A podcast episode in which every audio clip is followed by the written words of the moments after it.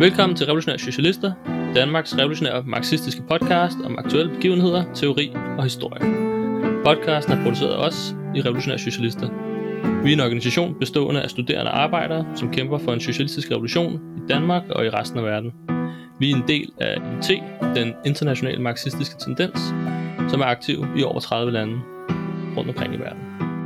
Jeg hedder Rasmus Jeppesen, og jeg skal føre igennem dagens episode, som kommer til at handle om kvindekamp og revolution. Det har lige været 8. marts, kvindernes internationale kampdag, som blev fejret verden over flere steder med, med kæmpe store demonstrationer i, i flere lande.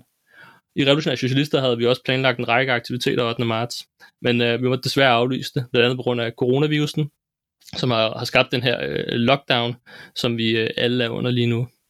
Og med mig i dag, der har jeg Marie Frederiksen. Velkommen til. Tak skal du have. På grund af coronavirusen, så øh, har vi hverken vores øh, sædvanlige tekniske øh, setup, og vi sidder også i hver vores øh, lejlighed i hver vores ende af byen, øh, mens vi optager. Så jeg beklager, hvis øh, lydkvaliteten ikke, øh, ikke er optimal.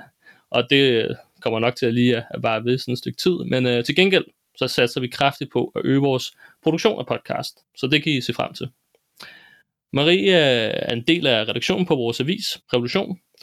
Hun er redaktør på vores teoretiske magasin, Marxisme. Hun er forfatter til flere bøger, blandt andet om kvindekamp, og er i gang med at lægge sidste hånd på en, på en ny bog om, om marxisme og kvindekamp. Og jeg er super glad for, at du kunne være med os her i dag, Marie. Øh, fordi de sidste år har jo været, været præget af stor debat og, og bevægelser i forhold til, til kvindespørgsmålet, i forhold til, til ligestilling og i forhold til, øh, til kampen øh, mod, mod undertrykkelse. Og der er jo ikke nogen tvivl om, at der stadig er sindssygt mange problemer og masser at kæmpe for i forhold til, øh, til øh, kvindespørgsmålet, i forhold til, til kampen mod, øh, mod undertrykkelse. Øh, så jeg vil starte med at spørge dig, øh, hvilken, hvilken form for kvindekamp er det, vi har set her i de sidste år, i, i den sidste periode?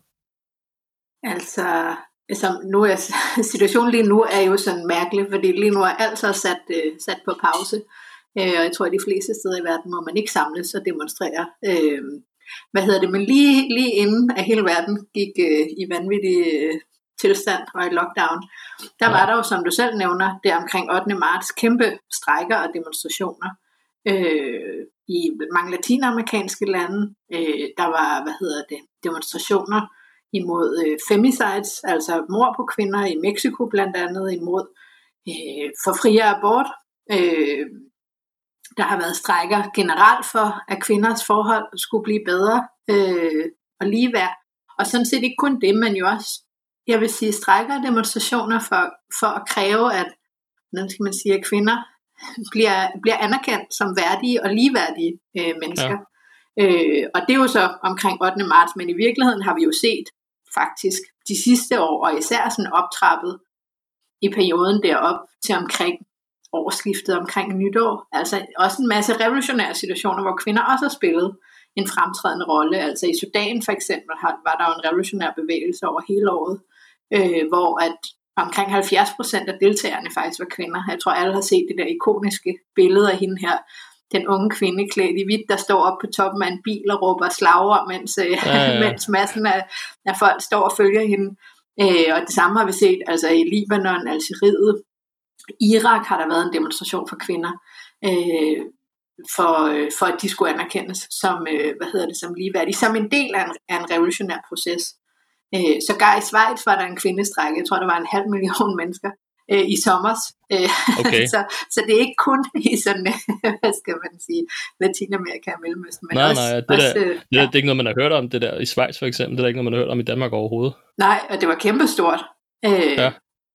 Ja, og, og vi har jo også set ja, kvindestrækker i Spanien og Italien og så videre. Øh, så, så det er i mange lande, og det er en bevægelse, som virkelig øh, har vokset så stor, både som sådan decideret bevægelse omkring kvindekrav, men også som del af de her generelle massebevægelser, vi har set øh, opstå og tage til øh, de sidste år, og især her ja, 2019, ikke, var der ja. virkelig, virkelig store bevægelser. Nu kan man sige, nu alt er lige sådan skåret på tværs, eller hvad man skal sige, den her coronavirus. Ja, det ser du ikke.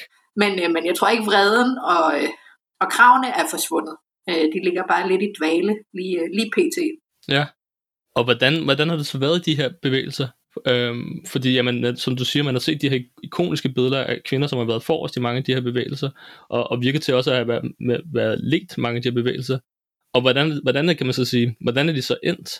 Har kvinder så fået, fået forbedret deres stilling øh, i disse kampe og, og efterfølgende, eller hvordan, øh, hvordan er det sluttet? Altså jeg vil sige, nogle, nogle få steder, der er nogle få af kravene blevet opfyldt. Altså ja. i Argentina ved jeg, at de diskuterer en lempelse af abortloven, så, så vidt jeg har forstået. Og jeg ved, at i Polen for et par år siden var der demonstrationer og strækker imod en stramning af en i forvejen utrolig stram abortlov, som blev droppet. Men, men jeg vil sige generelt, så har det været minimalt. Øh, okay.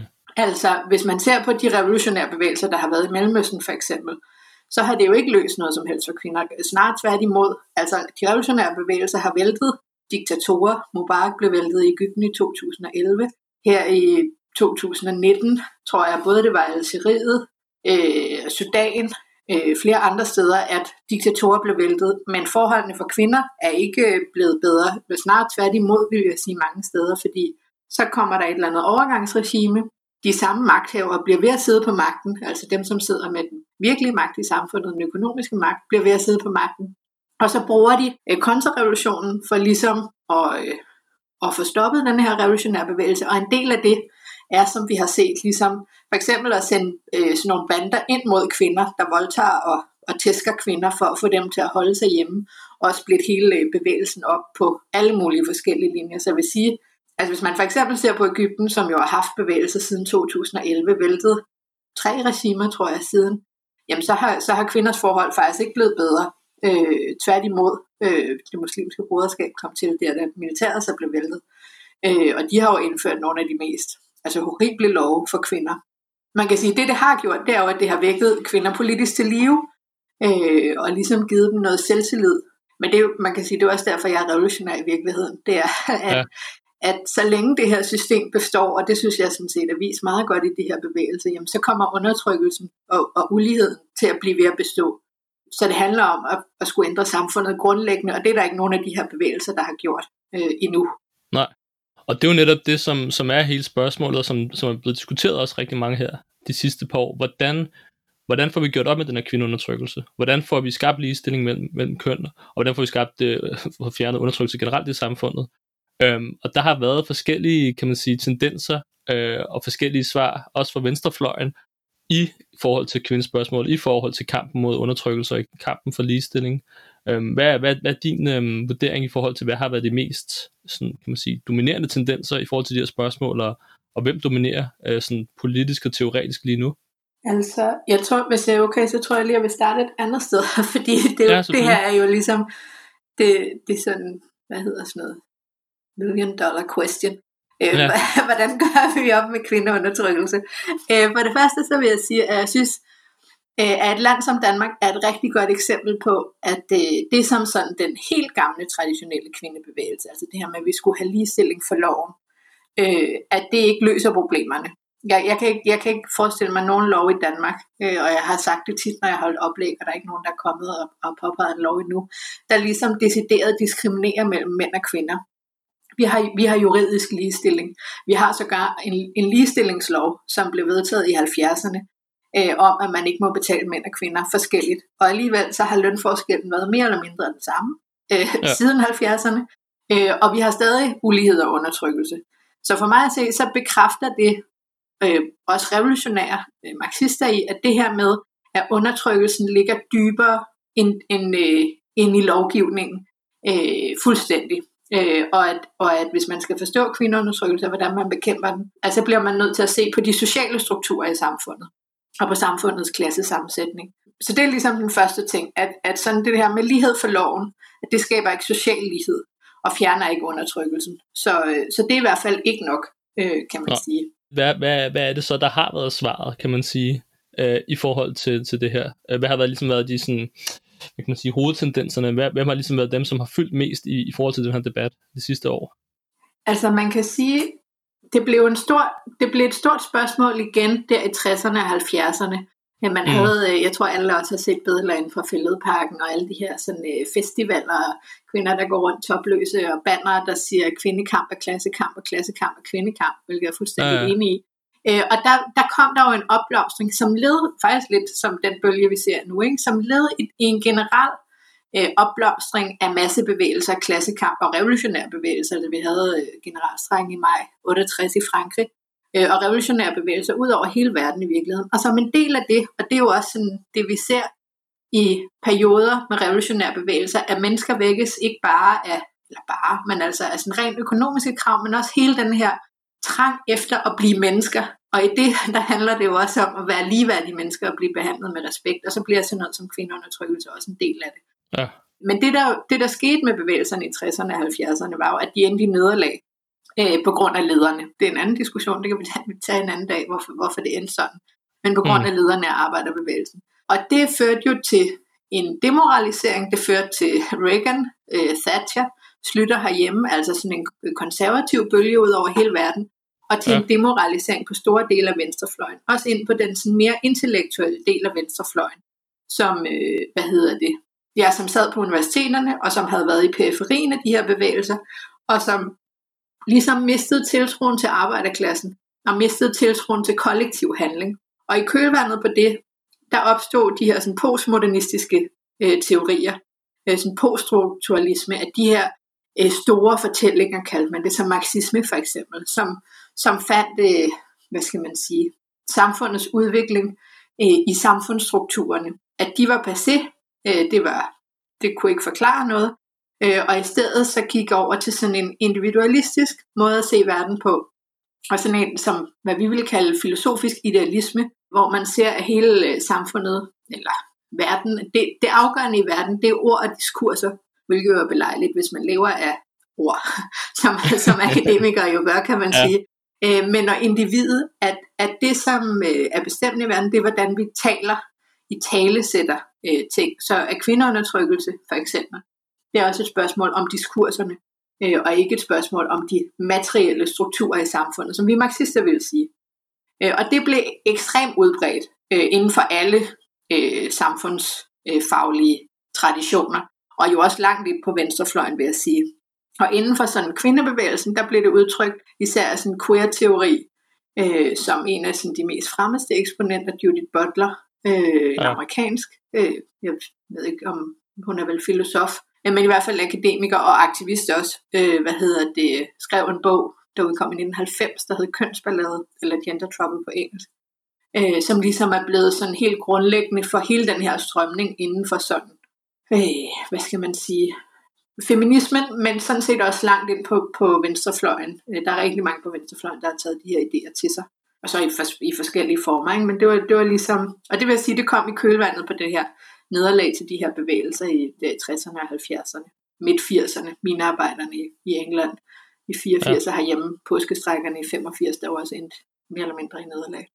Så det var ligesom den, den tendens, som blev dominerende efter man havde lidt nederlag. Det var den her poststrukturalisme, som, hvor det ja. handlede meget om, om diskurser og måder i talsæt ting, ja. hvor det var ligesom det, der var var, var, var det, det så det, som de sagde, var rødderne til, til kvindeundertrykkelse? Ja, præcis. Men jeg vil sige, altså, og det er jo det, jeg vil, der er rigtig mange, der er blevet inspireret af det, og det, er jo, og det kan jeg godt forstå på mange måder, fordi det lyder kritisk, det lyder, altså for eksempel noget af det, de kritiserede, som Judith Butler kritiserede, det var at sige, jamen det her, når vi snakker om kvindefrigørelse, så kommer vi til at antage, at der er en slags kvinder, men der er jo mange slags kvinder. Der er rige kvinder, der er fattige kvinder, der er hvide kvinder, der er sorte kvinder, der er lesbiske kvinder, der er heteroseksuelle kvinder. Der er mange forskellige slags kvinder. Så, det, så deres sådan, tankegang er ligesom, at det er i talesættelsen af kvinden som kategori, der skaber kvinden som kategori. Og Judith Butler går så så langt som til at sige, at der findes faktisk ikke nogen biologiske køn. De er også socialt konstrueret. Det er også en del af diskursen. Det findes ikke uden for okay. diskursen. Øh, og det og det var jo kærkommet i forhold til denne her sådan idé om, at alle, at kvindebevægelsen hidtil havde været, nok været præget meget af sådan middelklasse kvinder, som havde nogle særlige problemer, som adskilte sig ret meget fra for eksempel arbejderklassens kvinder. Men jeg vil sige, queer-teori er meget forskellig fra marxismen, i både forklaringsmodeller og har nogle, nogle ret grundlæggende begrænsninger. Øh, altså hvis, hvis man for eksempel ikke siger, at der findes biologisk køn, jamen hvorfor er det så kvinder, der er undertrykt? Hvordan opstod kvindeundertrykkelsen? Hvorfor udviklede den sig, som den gjorde? På hvilken baggrund? Hvorfor, hvorfor har vi diskurser, der er kvindeundertrykkende? Og, ikke, ikke, og hvordan kan vi undslippe det? Og det er også der, hvor, hvor jeg vil sige, at queer-teorien og poststrukturalismen kommer til kort. Butler ligger så op af ham, der hedder Foucault, som er sådan en fransk filosof. Ja. Og deres idé er faktisk, selvom det bliver præsenteret som ekstremt radikalt, men de siger faktisk begge to, at man kan ikke ændre samfundet grundlæggende. Man kan ikke gøre op med undertrykkelsen.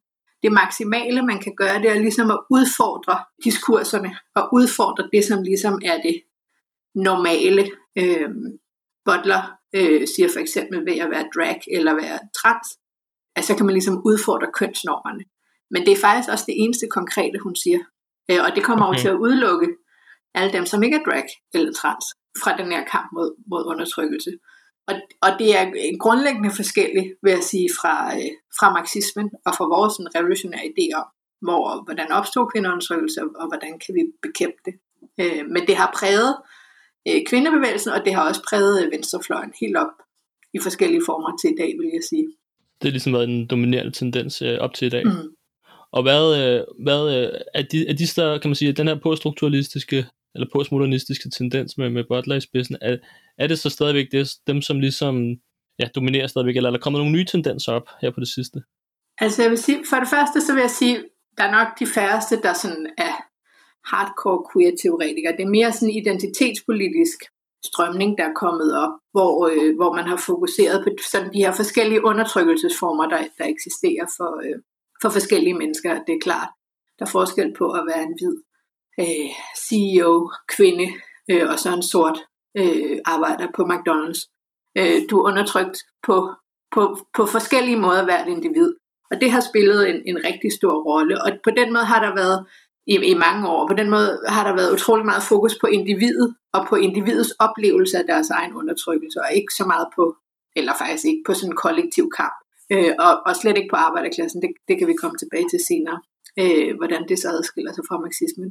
Men jeg vil ja. sige her på det sidste, øh, og det tror jeg er et tegn på de bevægelser, der opstår øh, rundt omkring, der er der kommet sådan mere øh, fokus på det her med en kollektiv kamp. Ja. Øh, der er for eksempel lige blevet udgivet sidste år øh, af tre akademikere og aktivister øh, en bog, en lille bog, et manifest, som de kalder Feminism for the 99% af Manifesto, øh, som lige også er blevet oversat til dansk og udgivet af forlaget Solidaritet som tager fat i det her, som titlen antyder, hvad hedder det, med, med feminisme for de 99 procent, altså at levere en knivskarp øh, kritik af hele den her sådan, liberale feminisme om, at vi er alle i samme båd, fordi det er vi ja. jo absolut ikke, og som tager fat i de her bevægelser, der har været kvindestrækker og demonstrationer osv., som ligesom en vej til at bekæmpe kvindeundertrykkelse, så altså den kollektive kamp og massekamp, vil jeg sige, øh, ja, at det har fået, og det kan man sige, generelt vil jeg sige, der er sådan en oplevning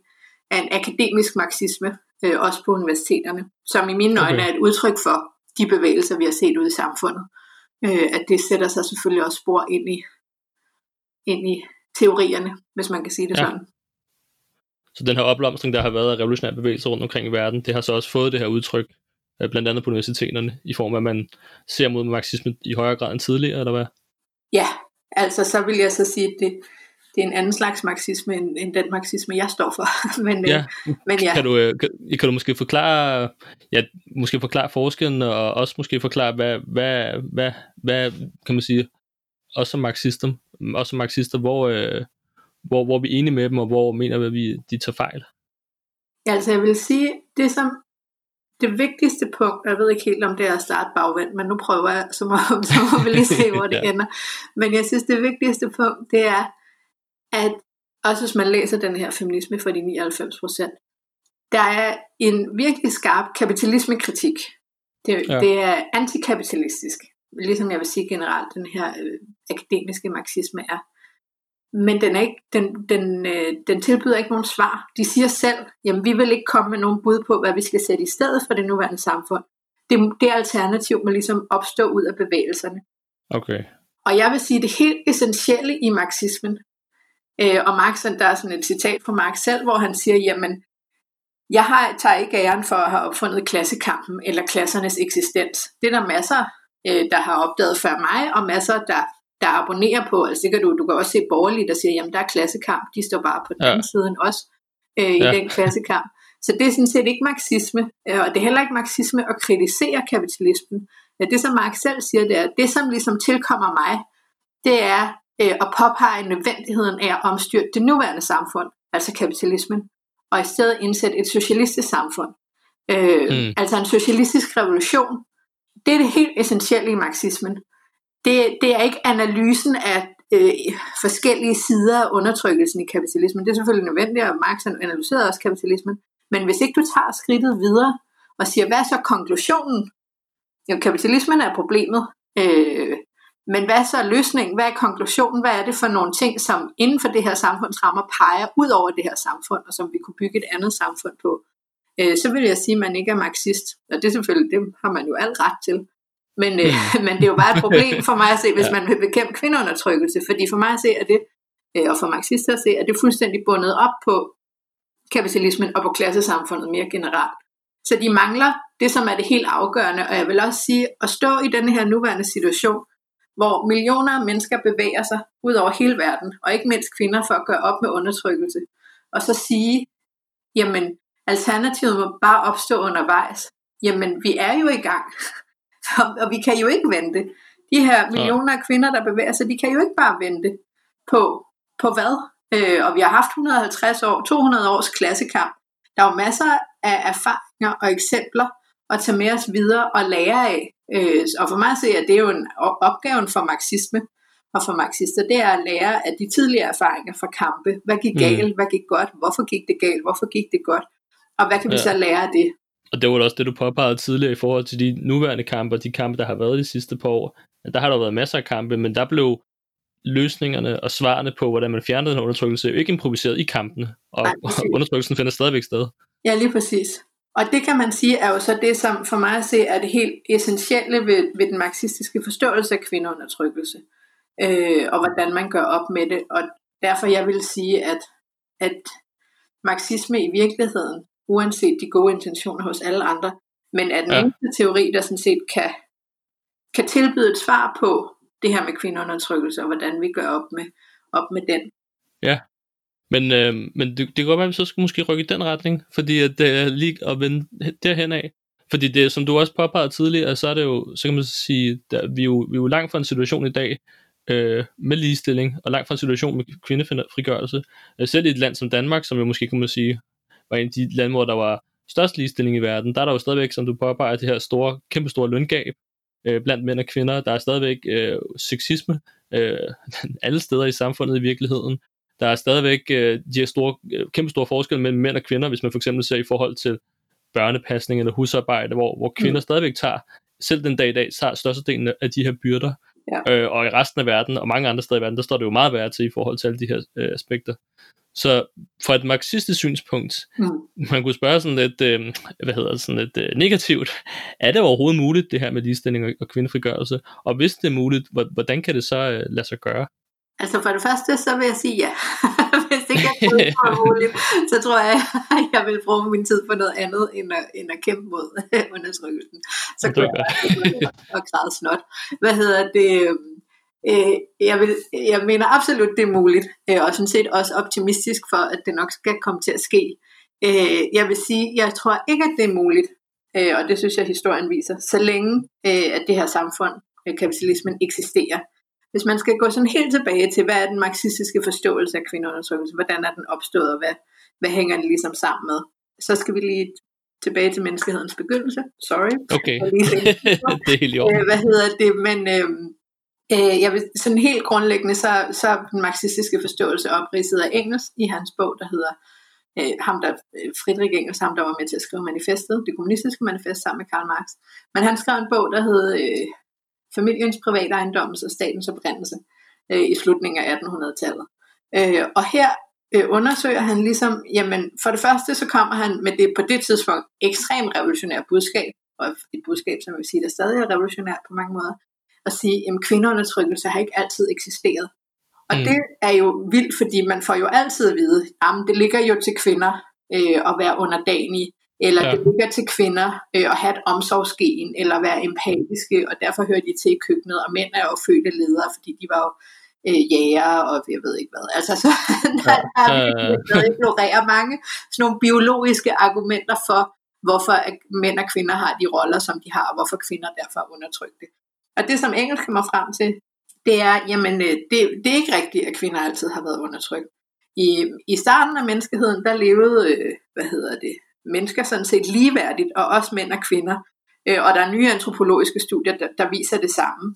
Øh, at man kan sige, at i menneskehedens start, der var lighed, men på baggrund af mangel. Altså der var lighed, fordi at menneskeheden simpelthen ikke kunne producere nok til. Øh, man kunne ikke producere et, et overskud. Den menneskelige arbejdsproduktivitet var ikke stor nok. Så der eksisterede heller ikke klasser. Øh, der har nok været en arbejdsdeling, øh, formoder man, baseret blandt andet på køn. Jeg vil også forestille mig, at der har været det baseret på alder og evner og sådan noget. Øh, men, men det faktum, at kvinder jo føder børnene, øh, sætter jo ligesom nogle begrænsninger for, hvad for nogle opgaver man kan stå for. Men de opgaver, som kvinder stod for, har ikke været mindre vigtige. Og så noget som, øh, hvad hedder det, øh, familielinjen, altså hvem hørte børnene til, har også været regnet i moderlinjen. Fordi selvom vi jo også bliver proppet med ideen om, at familien har altid set ud, som den gør i dag, øh, kernefamilien, far, mor og børn, som den jo heller ikke ser ud i dag. Men, men det er ligesom det, mm. man altid har fået at vide, sådan har det altid været. Det har det jo ikke. Altså familien i starten har jo været noget helt andet. Øh, og det er sådan biologisk, øh, hvad hedder det, faktum, at øh, man kan kun vide med sikkerhed, hvem moren er. Øh, I hvert fald før gentest. Ikke? Øh, så, så børnenes linje blev også regnet gennem moderen. Øh, I takt med, at den øh, hvad hedder det, menneskelige produktivitet udviklede sig, altså man fik landbrug, man fik husdyrhold osv., jamen så begyndte mennesker også at kunne producere et overskud ved sin arbejdskraft. Og det betød også, at det pludselig gav mening at have slaver for eksempel, fordi de kunne producere mere end nok til at overleve selv. Ja, ja. Altså til slaveejeren. Øh, og det var jo på mange måder et sindssygt progressivt skridt frem for menneskeheden, fordi det betød, at nogle mennesker øh, kunne frigøres til at tænke over videnskab og filosofi og tage civilisationen fremad. Men det betød jo samtidig også, at lige pludselig begyndte der at opstå klasser og ulighed, fordi at der var jo ikke nok til, at alle kunne få det her overskud. Det var jo kun en lille gruppe. Og det, der skete for kvinderne, det var, at de arbejdsområder, som mændene traditionelt havde stået for, altså det her med, med husdyrhold og med, øh, med, hvad hedder det, at tage sig i jorden og så videre, det var også, og, og krig, hvor man tog slaver, jamen det var også de områder, som gav et overskud. Og det, og det er præcis, hvordan den her proces er foregået, og det har foregået over hundredvis af år, hvis ikke mm. Øh, mange flere år, øh, og gradvist og så videre, på forskellige måder forskellige steder i verden. Men det, som man ser, det er, øh, og som de her nye antropologiske studier viser, det er, at i takt med, at mennesker begynder at kunne producere et overskud, jamen så skifter forholdet mellem kønnene også. Øh, og at det, så, så det, i takt med, at klassesamfundet opstår, jamen så opstår kvindeundertrykkelsen også. For eksempel det her også med, øh, hvilken linje børnene bliver regnet i. Jamen lige pludselig så har man øh, faderen, som gerne vil kunne give sin rigdom videre til sine børn, og så være sikker på, at det er hans børn. Jamen så bliver der jo lige pludselig krævet streng monogami fra kvinders side, ikke fra mændenes ja. Øh, og okay. kvinderne, øh, deres arbejdsopgaver, det var jo ligesom dem, der havde med hjemmet at gøre, så de bliver skubbet fuldstændig ud af den sfære af samfundet, som bliver samfundsfæren. Altså der, hvor der er et overskud i samfundet, og ind bag hjemmets fire vægge. Øh, Engelsen kalder det kvindekønnets verdenshistoriske nederlag, øh, denne her proces. Og har jo så været proppet ind bag hjemmets fire vægge, mere eller mindre siden, hvor ens mændene har taget sig af, af den offentlige sfære. Øh, så, så sådan den marxistiske forståelse af kvindeundertrykkelse, det er det her med, at den er opstået med klasseundertrykkelsen, og fuldstændig knyttet sammen med den, og så selvfølgelig skifter karakter med, hvordan samfundsformerne skifter karakter, slavesamfund, feudalsamfund, kapitalisme osv., men bliver ved med at bestå, og så jo får ja, sit eget sådan udtryk i de forskellige samfundsformer. Ja, så det er, så man kan sige, at, at hele den marxistiske forståelse, det bygger altså på sådan, at det er en historisk proces med undertrykkelse, og det ikke er noget, som er biologisk iboende i os på den måde. Ja, præcis. Og det er ikke noget, som er, hvad skal man sige, det er noget, som er, er bundet til de materielle strukturer i samfundet. Øh, så, så også vores idéer øh, og diskurser, altså øh, og bevidstheden øh, omkring kvinder, og alle de chauvinisme, sexisme, alt det her, at det er i virkeligheden opstået øh, ud fra de materielle strukturer. Øh, et behov for ligesom så at legitimere øh, kirken har jo spillet en vigtig rolle i det for eksempel, øh, at det her var den naturlige gudsgivende øh, måde, at kønnene var indrettet på ja. op, op gennem samfundet. Men det er udsprunget af de ændringer, der skete i de materielle strukturer i samfundet, og ikke den anden vej rundt. Øh, det startede ikke med en idé om, at kvinder var mænd underlegne, og så blev de det øh, tvær, men den anden vej rundt. Ikke? Så også hvis vi vil ændre de idéer øh, og fordomme og chauvinisme osv., der eksisterer, så er det også de materielle strukturer i samfundet, vi bliver, vi bliver nødt til at ændre. Ja, og hvordan så i forhold til, kan man sige, det, det nuværende samfund, i forhold til, til kapitalistisk samfund, hvordan er, hvordan, øh, hvordan er kvinders øh, rolle her og undertrykkelsen her i forhold til tidligere? Altså man kan sige, den består jo absolut stadig. Ja. Det er jo rimelig tydeligt. Øh, alle steder. Øh, i, i bedste velgående desværre. Øh, og bliver jo ikke bedre. Altså også når kapitalismen er i krise, bliver der også skåret ned. Det er jo mange af de byrder, der ligger på kvinders skuldre i det offentlige for eksempel. Så, så jeg vil ja. sige, det, det bliver absolut ikke bedre. Men det der også er med kapitalismen, og det er jo også det, der er grunden til optimisme, vil jeg sige, og som Engels han forklarer i, i den her bog, også det er at sige, at kapitalismen ligger grundlaget for kvinders frigørelse. Ligesom kapitalismen ligger grundlaget for, for alle menneskers frigørelse, for, klasse, altså for at gøre op med klasser og ulighed overhovedet. Øh, og, og det gør det på flere måder i forhold til kvinder. For det første så er der det her med, at kapitalismen for første gang øh, ligesom hiver, hiver kvinderne ud af hjemmets fire vægge og ind i produktionen, ind i, ind ja. i den offentlige produktion, og dermed også ind i klassekampen. At flertallet af kvinder bliver en del af, af arbejderklassen og af de kampe. Og det kan man jo se her de sidste øh, 30, 40, 50 år måske især. Men altså jeg vil sige, der har været kvindelige arbejdskampe altid. Men, øh, men især her de sidste år, at kvinder virkelig har spillet en vigtig rolle i de, øh, i de kampe, der har været. Ja. Men, og så også ligger grundlaget på en anden måde, netop ved at sige, jamen kapitalismen har jo gjort os med sin øh, udvikling af produktivkræfterne, har jo, har jo hævet produktionen til et niveau, så vi nu kan producere nok til, at alle kan få, hvad de har behov for. Ja. Kapitalismen som samfundssystem er så absolut ikke indrettet sådan, at vi alle kan få, hvad vi har behov for. altså, ja. jeg tror, der bliver produceret mad nok til 10 milliarder mennesker og alligevel så dør der et barn af sult. Jeg kan ikke huske, om det var 15. sekund hver dag. Ja. Øh, altså dag og nat hele året rundt. Ikke? Det er fuldstændig vanvittigt. Ja, fuldstændig vanvittigt. Men vi kunne som, som menneskehed producere nok til, at der ikke behøver at være ulighed af klasser. Det som vi så ser, det er, at det modsatte skæring af uligheden er eksploderet enormt de sidste, øh, hvad hedder det, ja især siden 2008, ikke? Øh, ja. og krisen der. Så men mulighederne er her nu. Men det kræver så, at vi gør op med kapitalismen som samfundssystem. Men så vil vi kunne sådan set fjerne det materielle grundlag for, øh, for øh, hvad hedder det, for kvindeundertrykkelse. Ja, så det, det du, du siger, det er, at vi, vi lever faktisk på et tidspunkt, hvor det er muligt at gøre med alle de her ting, men vi ikke mm. kan det på grund af de, de strukturer, som ligesom hersker på nuværende tidspunkt. Ja, præcis. Og jeg vil sige, og det er også det, som det er der, hvor et af de andre sådan vigtige spørgsmål kommer ind, også i forhold til marxisme og så den her sådan, identitetspolitiske strømning, der har været inden for kvindebevægelsen og, og de her bevægelser, der er nu, øh, at det er jo også et helt afgørende spørgsmål. Det er så, jamen okay, hvis vi har muligheden, hvordan og hvem ja. kan så ændre på det? Og det er jo sådan det rimelig essentielle, kan man sige. Og hvor jeg vil sige, at marxisme også adskiller sig fra mange af de her sådan, identitetspolitiske strømninger. Med vores, altså med vores fokus på, øh, hvad hedder det, på arbejderklassen, og hvorfor at det er en, hvorfor arbejderklassen har en helt særlig rolle øh, at spille i de her kampe. Fordi man kan sige, den helt sådan grundlæggende forhindring, hvad skal man sige, i marxistisk forståelse i, øh, i, øh, i kapitalismen, det er det private ejerskab til produktionsmidlerne og nationalstaten. Ja. Og det betyder altså, at det er enkelte individer, det kan være gennem aktier, eller det kan være gennem direkte ejerskab, ejer virksomhederne, fabrikker, maskiner, ja, virksomheder af alle slags. Og at der bliver produceret efter profit øh, i konkurrerende marked, og ikke efter menneskers behov. Og det betyder jo netop, at vi ser det her også, altså kriser, øh, som opstår ikke fordi der ikke er varer nok, men fordi folk ikke kan købe kriserne, overproduktionskriser osv.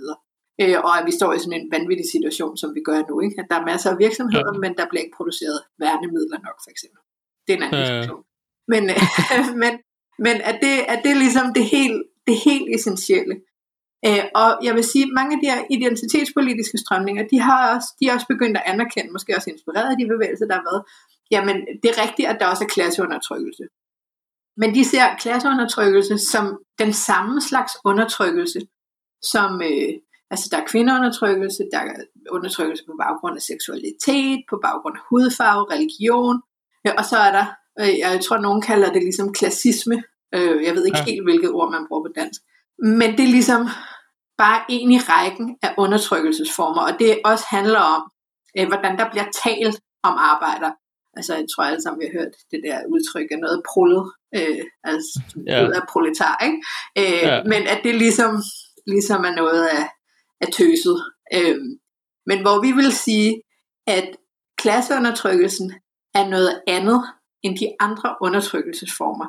Øh, og det er ikke fordi, at det er hårdere eller mere synd for arbejderne. Øh, men det er fordi, at, at øh, arbejderklassens undertrykkelse er bundet i de materielle strukturer i samfundet. At det er lige præcis baseret på øh, ejendomsforholdene. Kapitalisterne, der ejer produktionsmidlerne, og som kun kan tjene deres profit ved øh, at udnytte arbejderklassen i virkeligheden. Og så ved jeg, at det her med arbejder, det er jo blevet sådan et øh, mærkeligt begreb. Ikke? Der er nogen, der tror, at det er kun hvide danske mænd i kansastrakter, som arbejder. ja. og det vil jeg sige, det er ikke den marxistiske forståelse. Øh, arbejderklassen i marxistisk forståelse øh, er alle dem, der må sælge deres arbejdskraft for at kunne overleve, og det er jo langt størstedelen. Og det er jo både ja. mænd og kvinder og viderebrugende og alle religioner og seksualiteter og kønsidentiteter osv. Som jo, når det bliver den 25. så står der 0 på kontoen, og så må man jo ligesom gå på arbejde igen for at kunne betale mm. sin husleje. Øh, så det, det er langt største del, jeg vil sige på global plan, også nu er det langt største del. Ja, men de har en særlig magt i samfundet, fordi hvis de går i strække, øh, og man kan jo se det lige nu, når hele landet begynder at lukke ned, ikke? Øh, jamen det er jo ikke fordi direktøren ikke går på arbejde, at landet går i stå. Det er jo ikke dem, der bliver sagt, at de er de essentielle for samfundsøkonomien. Det er jo kassemedarbejderne nede i Fakta. Det er dem, der kører mm. varerne ud. Det er sundhedspersonalet. Det er dem, der passer ja, vores præcis. børn. Øh, det er dem, der sørger for, at elektriciteten stadig fungerer, selvom at samfundet er lukket ned. Øh, al, altså, det bliver faktisk rimelig tydeligt i en situation som nu, hvilken rolle øh, arbejderne spiller i samfundet. Og hvis de går i strække, jamen så lukker økonomien ned. Ja, og det betyder jo også, at de har magten til øh, at overtage økonomien. Altså, det er jo ikke øh, dem, der ejer virksomhederne, der skaber værdierne. Øh, det er jo ikke dem, der er Novos aktionærer, er jo ikke dem, der udvikler medicin. Det er jo dem, der arbejder på Novo Nordisk. Så arbejderklassen har også magten til øh, og ændre samfundet grundlæggende, altså gøre op med den her private ejendomsret til produktionsmidlerne. Og man ser, at når klassekampen tilspidses, så skærer denne her klasseundertrykkelse på, på tværs af alle de andre undertrykkelsesformer. Øh, altså, at den kvindelige kapitalist, eller hustru til en kapitalist, de stiller sig på kapitalisternes side, langt det overvældende flertal, øh, imod det store flertal af kvinder, øh, som jo har en interesse i at ændre samfundet grundlæggende. Jeg synes hele debatten om au pair, der var her, eller som jo blusser op med jævne mellemrum, er et virkelig godt eksempel. Ikke? Øh, de her øh, karrierekvinder, som påstår, at det, det er fremmende for ligestilling med au pair fordi at det frigør dem til at kunne have en karriere. Øh, og det vil altså sige, at deres frigørelse sker jo på bekostning af underbetalte kvinder, ofte fra øh, hvad hedder det, fra fattige lande, som kommer herop ja. og har absolut ingen rettigheder overhovedet. Så det er sådan et af eksempler på, hvordan klasselinjen virkelig skal igennem. Altså at netop det her med, ja. at kvinder ikke har fælles interesser, no matter what. Ja, lige præcis. Øh, og selvfølgelig har vi en fælles interesse i ret til fri abort, for eksempel.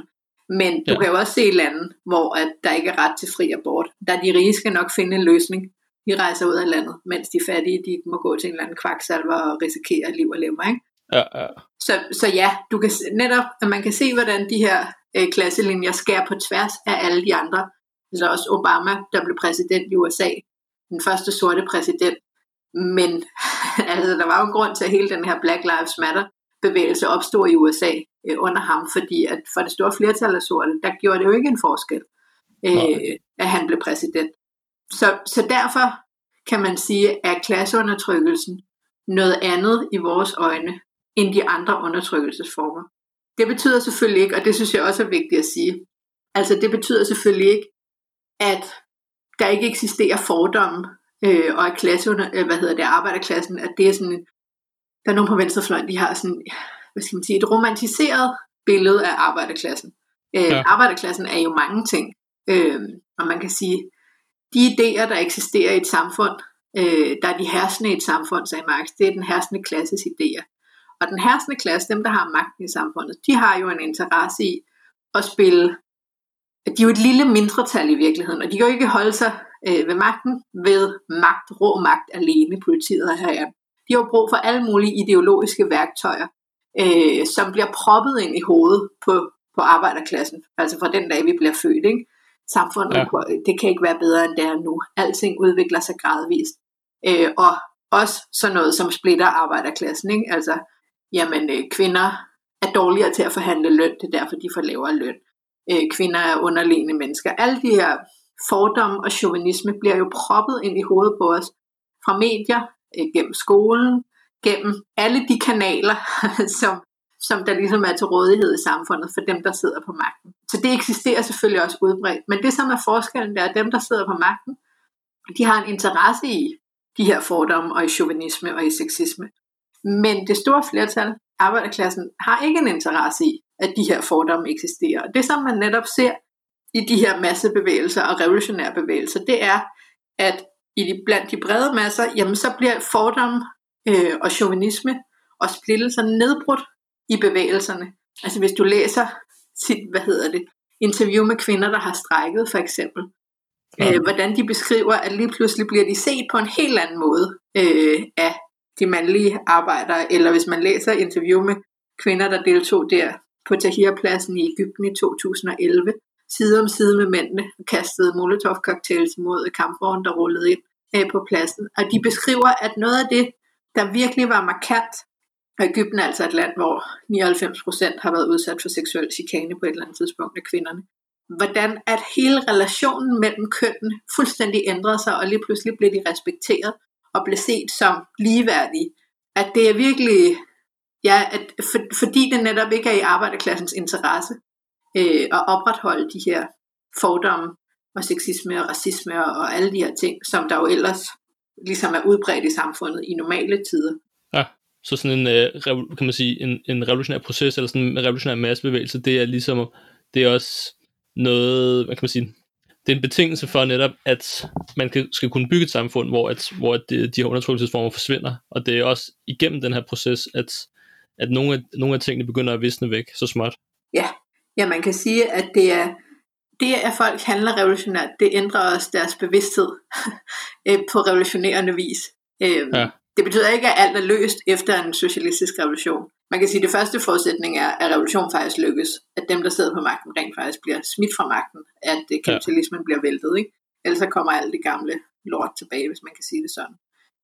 men, det, men revolutionen i sig selv løser heller ikke problemerne. Man kan sige, at i mine øjne, så er det forudsætning for, at løse problemerne, og så begynder arbejdet ligesom, ligesom derfra på ny, eller ikke på ny, men altså fra et nyt stadie, men øh, øh, altså det eneste sted, hvor man kan sige, hvor det jo virkelig, hvor de virkelig har forsøgt sig, har været Rusland efter 1917, ikke? Øh, ja. hvor arbejderne faktisk tog magten der i, i oktober 1917, og begyndte omdannelsen af et socialistisk samfund, hvor jeg vil sige, at man både kan se det kæmpe potentiale i en revolution, skaber, men også de forhindringer, der kan være øh, undervejs. Ja. Kan du sige lidt om, hvad der skete der? Ja.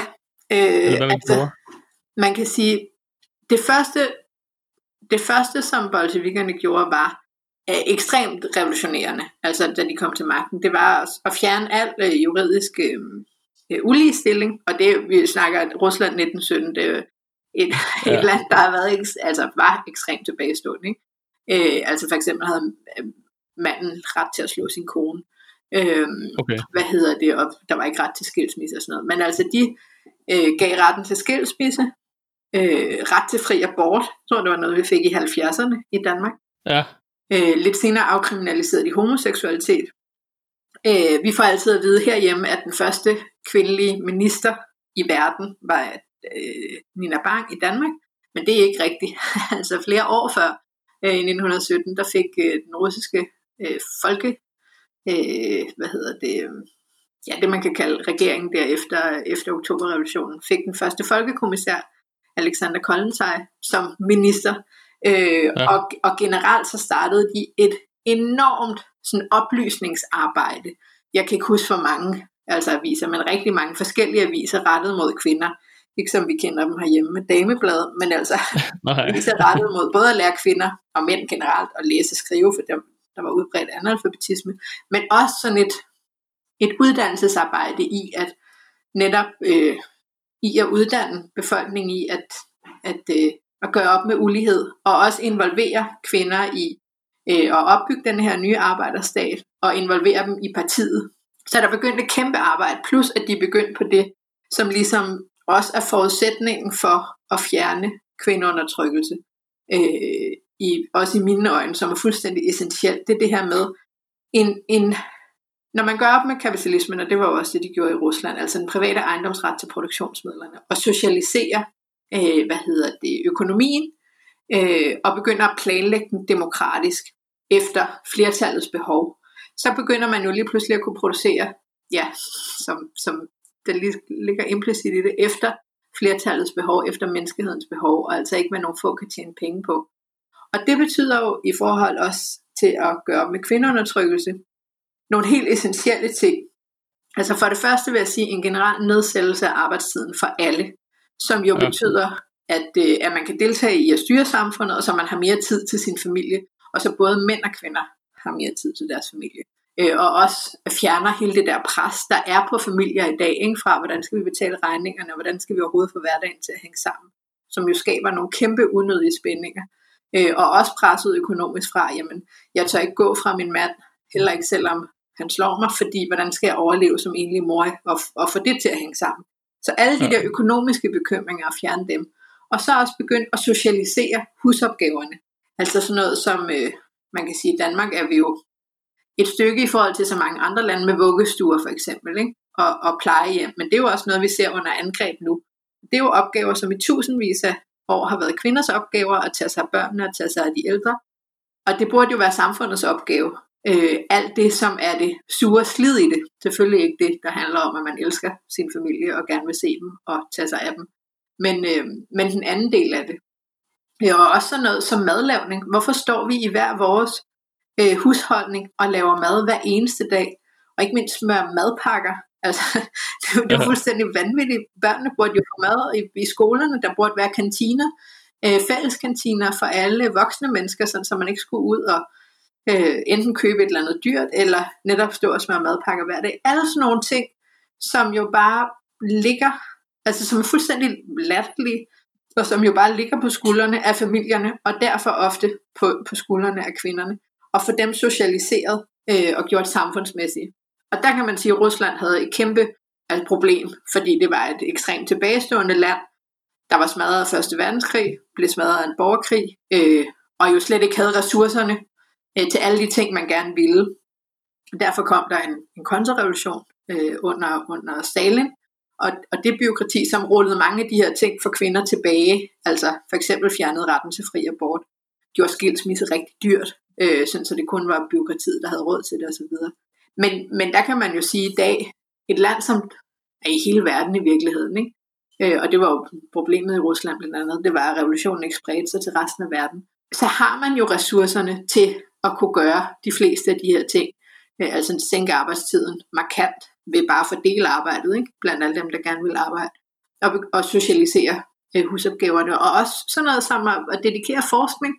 Hvorfor skal vi forske i, øh, i militær teknologi? Og det ved jeg godt, hvorfor man skal i kapitalistisk samfund, men der bliver fandme brugt mange ressourcer på det, og i reklamer, øh, og ikke forske i, altså øh, midler, der kan lette rengøringen, øh, Altså jeg vil sige sådan noget ja. som køleskabet og vaskemaskinerne og støvsugeren har jo haft kæmpe betydning for, øh, for at lette kvinders øh, byrde med husarbejdet. Men, men ja. man burde jo kunne opfinde en milliard ting, som fjernede alt det der lortearbejde, der er derhjemme, ikke? som øh, mm.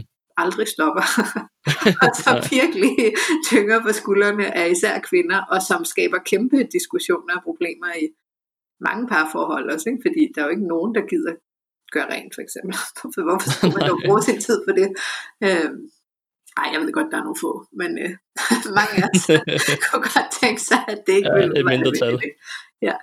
Ja. Øh, men og vi har jo ressourcerne, vi har jo ekstrem, altså folk, der ved alt muligt, der kan opfinde alt muligt smart, men det er bare ligesom ikke det, der, der bliver prioriteret i kapitalistisk samfund, naturligvis.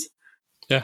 Så fra et marxistisk synspunkt, så er det fuldt ud muligt med fuld ligestilling, men det kræver en revolution, og den revolution kræves, at den bliver succesfuld, så man kan strukturere samfundet fuldstændig anderledes.